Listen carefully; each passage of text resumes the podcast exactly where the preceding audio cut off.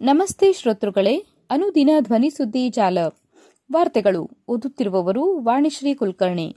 February ಇಪ್ಪತ್ತೊಂದು ಬುಧವಾರದ ವಾರ್ತೆಗಳು. ಈಗ ವಾರ್ತೆಗಳ ಮುಖ್ಯಾಂಶಗಳು. ಸೋನಿಯಾ ಸೇರಿ ನಲವತ್ತೊಂದು ಮಂದಿ ರಾಜ್ಯಸಭೆಗೆ ಅವಿರೋಧ ಆಯ್ಕೆ.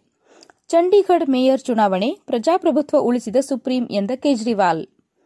ಸುಳ್ಳು ಆರೋಪ ಪ್ರಕರಣ ಪಿಎಸ್ಐ ಅಮಾನತಿಗೆ ವಿಪಕ್ಷ ಸದಸ್ಯರ ಪಟ್ಟು. ಮಾರ್ಚ್ ಇಪ್ಪತ್ತೆರಡರಂದು ಐಪಿಎಲ್ಗೆ ಚಾಲನೆ. ಈಗ ವಾರ್ತೆಗಳ ವಿವರ. ಸೋನಿಯಾ ಸೇರಿ ನಲವತ್ತೊಂದು ಮಂದಿ ರಾಜ್ಯಸಭೆಗೆ ಅವಿರೋಧ ಆಯ್ಕೆ.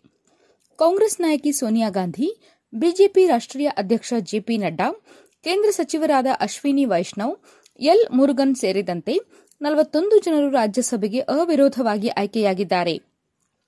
ನಾಮಪತ್ರಗಳ ವಾಪಸಾತಿಗೆ ಮಂಗಳವಾರ ಕಡೆಯ ದಿನವಾಗಿತ್ತು. ಚುನಾವಣೆ ನಡೆದ ಸ್ಥಾನಗಳಷ್ಟೇ ಅಭ್ಯರ್ಥಿಗಳು ಕಣದಲ್ಲಿದ್ದ ರಾಜ್ಯಗಳಲ್ಲಿ ಅಭ್ಯರ್ಥಿಗಳ ಅವಿರೋಧ ಆಯ್ಕೆಯನ್ನು ಘೋಷಿಸಲಾಯಿತು. ಉಳಿದಂತೆ ಹೆಚ್ಚುವರಿ ಅಭ್ಯರ್ಥಿ ಕಣದಲ್ಲಿರುವ ಕರ್ನಾಟಕ, ಹಿಮಾಚಲ ಪ್ರದೇಶ ಮತ್ತು ಉತ್ತರ ಪ್ರದೇಶದಲ್ಲಿ ಫೆಬ್ರವರಿ ಇಪ್ಪತ್ತೇಳರಂದು ಚುನಾವಣೆ ನಡೆಯಲಿದೆ. ಈ ಮೂರು ರಾಜ್ಯಗಳಿಂದ ರಾಜ್ಯಸಭೆಯ ಒಟ್ಟು ಹದಿನೈದು ಸ್ಥಾನಗಳಿಗೆ ಫೆಬ್ರವರಿ ಇಪ್ಪತ್ತೇಳರಂದು ಮತದಾನ ನಡೆಯಲಿದೆ. ಏಪ್ರಿಲ್ ಮೊದಲ ವಾರ ತೆರವಾಗಲಿರುವ ಐವತ್ತಾರು ಸ್ಥಾನಗಳಿಗೆ ಚುನಾವಣೆ ಘೋಷಿಸಲಾಗಿತ್ತು. ಉತ್ತರ ಪ್ರದೇಶದಿಂದ ರಾಜ್ಯಸಭೆಯ ಹತ್ತು ಸ್ಥಾನಗಳಿಗೆ ಚುನಾವಣೆ ನಡೆಯಲಿದ್ದು, ಹನ್ನೊಂದು ಅಭ್ಯರ್ಥಿಗಳು ಕಣದಲ್ಲಿದ್ದಾರೆ. ಬಿಜೆಪಿ ಇಲ್ಲಿ ಹೆಚ್ಚುವರಿ ಅಭ್ಯರ್ಥಿಯನ್ನು ಕಣಕ್ಕಿಳಿಸಿದೆ.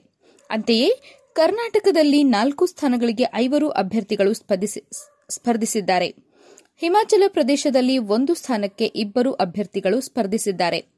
ಕ್ರಮವಾಗಿ ಜೆಡಿಎಸ್ ಮತ್ತು ಬಿಜೆಪಿ ಇಲ್ಲಿ ಹೆಚ್ಚುವರಿ ಅಭ್ಯರ್ಥಿಯನ್ನು ಕಣಕ್ಕಿಳಿಸಿವೆ.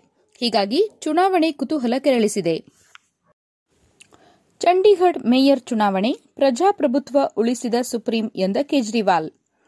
ಚಂಡೀಗಢ ಮೇಯರ್ ಚುನಾವಣೆಯಲ್ಲಿ ಆಮ್ ಆದ್ಮಿ ಪಕ್ಷದ ಕೌನ್ಸಿಲರ್ ಕುಲದೀಪ್ ಕುಮಾರ್ ಅವರನ್ನು ವಿಜಯಿ ಎಂದು ಸುಪ್ರೀಂ ಕೋರ್ಟ್ ಘೋಷಿಸಿದ್ದಕ್ಕೆ ದೆಹಲಿ ಮುಖ್ಯಮಂತ್ರಿ ಅರವಿಂದ್ ಕೇಜ್ರಿವಾಲ್ ಅವರು ಸಂತಸ ವ್ಯಕ್ತಪಡಿಸಿದ್ದಾರೆ. ಸುದ್ದಿಗಾರರೊಂದಿಗೆ ಮಾತನಾಡಿದ ಅವರು, ಸಂಕಷ್ಟದ ಸಮಯದಲ್ಲಿ ಪ್ರಜಾಪ್ರಭುತ್ವವನ್ನು ಉಳಿಸಿದ್ದಕ್ಕಾಗಿ ಸುಪ್ರೀಂ ಕೋರ್ಟ್ಗೆ ಧನ್ಯವಾದ ಸಲ್ಲಿಸುತ್ತೇನೆ ಎಂದು ಹೇಳಿದ್ದಾರೆ. ಚಂಡೀಗಢ ಮೇಯರ್ ಚುನಾವಣೆಯಲ್ಲಿ ಎಂಟು ಮತಗಳ ಅನರ್ಹತೆಯಿಂದ ಪರಾಭವಗೊಂಡಿದ್ದ ಆಪ್ನ ಕುಲದೀಪ್ ಕುಮಾರ್ ಅವರನ್ನು ಮೇಯರ್ ಎಂದು ಸುಪ್ರೀಂ ಕೋರ್ಟ್ ಮಂಗಳವಾರ ಘೋಷಿಸಿದೆ. ಜೊತೆಗೆ ಚುನಾವಣೆಯಲ್ಲಿ ಅಕ್ರಮ ಎಸಗಿದ ಚುನಾವಣಾಧಿಕಾರಿ ವಿರುದ್ಧ ಕ್ರಮ ಕೈಗೊಳ್ಳುವಂತೆಯೂ ಆದೇಶಿಸಿದೆ.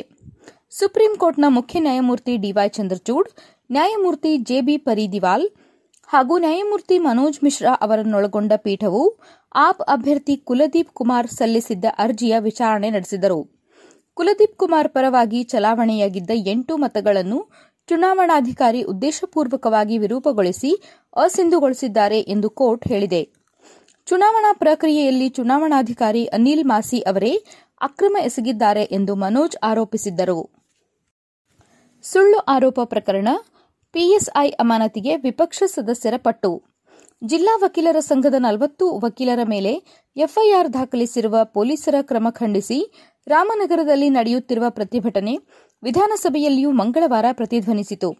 ಪ್ರಕರಣ ದಾಖಲಿಸಿದ ಐಜೂರು ಪೊಲೀಸ್ ಠಾಣೆಯ ಪಿಎಸ್ಐ ಅವರನ್ನು ಅಮಾನತು ಮಾಡಬೇಕು, ವಕೀಲ್ ಚಾಂದ್ ಪಾಷಾನನ್ನು ಗಡಿಪಾರು ಮಾಡಬೇಕು ಎಂದು ಪಟ್ಟು ಹಿಡಿದು ಬಿಜೆಪಿ ಮತ್ತು ಜೆಡಿಎಸ್ ಸದಸ್ಯರು ಸಭಾಧ್ಯಕ್ಷರ ಪೀಠದ ಎದುರು ಧರಣಿ ನಡೆಸಿದರು. ಈ ವೇಳೆ ಆಡಳಿತ ಬಿಜೆಪಿ ಸದಸ್ಯರ ಮಧ್ಯೆ ವಾಗ್ವಾದವೂ ನಡೆಯಿತು. ಶೂನ್ಯ ವೇಳೆಯಲ್ಲಿ ವಿರೋಧ ಪಕ್ಷದ ನಾಯಕ ಆರ್ ಅಶೋಕ್ ವಿಷಯ ಪ್ರಸ್ತಾಪಿಸಿದರು. ಗೃಹ ಸಚಿವ ಜಿ ಪರಮೇಶ್ವರ್ ನೀಡಿದ ಉತ್ತರಕ್ಕೆ ಸಮಾಧಾನಗೊಳ್ಳದ ಬಿಜೆಪಿ, ಜೆಡಿಎಸ್ ಸದಸ್ಯರು ಸರ್ಕಾರದ ವಿರುದ್ಧ ಘೋಷಣೆ ಕೂಗಿದರು. ಸದನ ಮುಂದೂಡಿದ ಸಭಾಧ್ಯಕ್ಷ ಯುಟಿ ಖಾದರ್ ಆಡಳಿತ ವಿರೋಧ ಪಕ್ಷದ ಸದಸ್ಯರನ್ನು ತಮ್ಮ ಕೊಠಡಿಗೆ ಕರೆಯಿಸಿ ಸಂಧಾನ ನಡೆಸಿದರು. ಮತ್ತೆ ಕಲಾಪ ಆರಂಭವಾದಾಗ ಈ ಪ್ರಕರಣಕ್ಕೆ ಕುರಿತಂತೆ ಬುಧವಾರ ಮತ್ತೊಮ್ಮೆ ಉತ್ತರ ನೀಡುವುದಾಗಿ ಪರಮೇಶ್ವರ್ ಭರವಸೆ ನೀಡಿದ್ದರಿಂದ ಧರಣಿ ಕೈಬಿಡಲಾಯಿತು. ಮಾರ್ಚ್ ಇಪ್ಪತ್ತೆರಡರಂದು ಐಪಿಎಲ್ಗೆ ಚಾಲನೆ. ಬಹುನಿರೀಕ್ಷಿತ ಇಂಡಿಯನ್ ಪ್ರೀಮಿಯರ್ ಲೀಗ್ ಮಾರ್ಚ್ ಇಪ್ಪತ್ತೆರಡರಂದು ಆರಂಭವಾಗಲಿದೆ. ಅದೇ ಸಮಯದಲ್ಲಿ ಸಾರ್ವತ್ರಿಕ ಚುನಾವಣೆ ಎದುರಾದರೂ ಲೀಗ್ನ ಎಲ್ಲ ಪಂದ್ಯಗಳು ದೇಶದಲ್ಲೇ ನಡೆಯಲಿವೆ ಎಂದು ಲೀಗ್ನ ಚೇರ್ಮನ್ ಅರುಣ್ ಧುಮಾಲ್ ಮಂಗಳವಾರ ತಿಳಿಸಿದ್ದಾರೆ. ಲೋಕಸಭಾ ಚುನಾವಣೆ ಏಪ್ರಿಲ್ ಅಥವಾ ಮೇ ತಿಂಗಳ ಆರಂಭದಲ್ಲಿ ನಡೆಯುವ ಸಾಧ್ಯತೆ ಇದೆ. ಈ ಕಾರಣದಿಂದಲೇ ಐಪಿಎಲ್ ಹದಿನೇಳನೇ ಆವೃತ್ತಿಯ ವೇಳಾಪಟ್ಟಿ ಇನ್ನೂ ಬಿಡುಗಡೆಯಾಗಿಲ್ಲ. ಆರಂಭದಲ್ಲಿ ಮೊದಲ ಹದಿನೈದು ದಿನಗಳ ವೇಳಾಪಟ್ಟಿಯನ್ನು ಮಾತ್ರ ಪ್ರಕಟಿಸಲಾಗುವುದು. ಉಳಿದ ಪಂದ್ಯಗಳ ವೇಳಾಪಟ್ಟಿಯನ್ನು ಚುನಾವಣೆ ಘೋಷಣೆಯಾದ ನಂತರ ಬಿಡುಗಡೆ ಮಾಡಲಾಗುವುದು ಎಂದು ಧುಮಾಲ್ ಅವರು ಪಿಟಿಐಗೆ ತಿಳಿಸಿದ್ದಾರೆ. ಲೋಕಸಭಾ ಚುನಾವಣೆಯ ದಿನಾಂಕಗಳನ್ನು ಮಾರ್ಚ್ ಮೊದಲ ವಾರದಲ್ಲಿ ಪ್ರಕಟಿಸುವ ನಿರೀಕ್ಷೆ ಇದೆ. ವಾರ್ತೆಗಳನ್ನು ಕೇಳಿದಿರಿ ವಂದನೆಗಳು.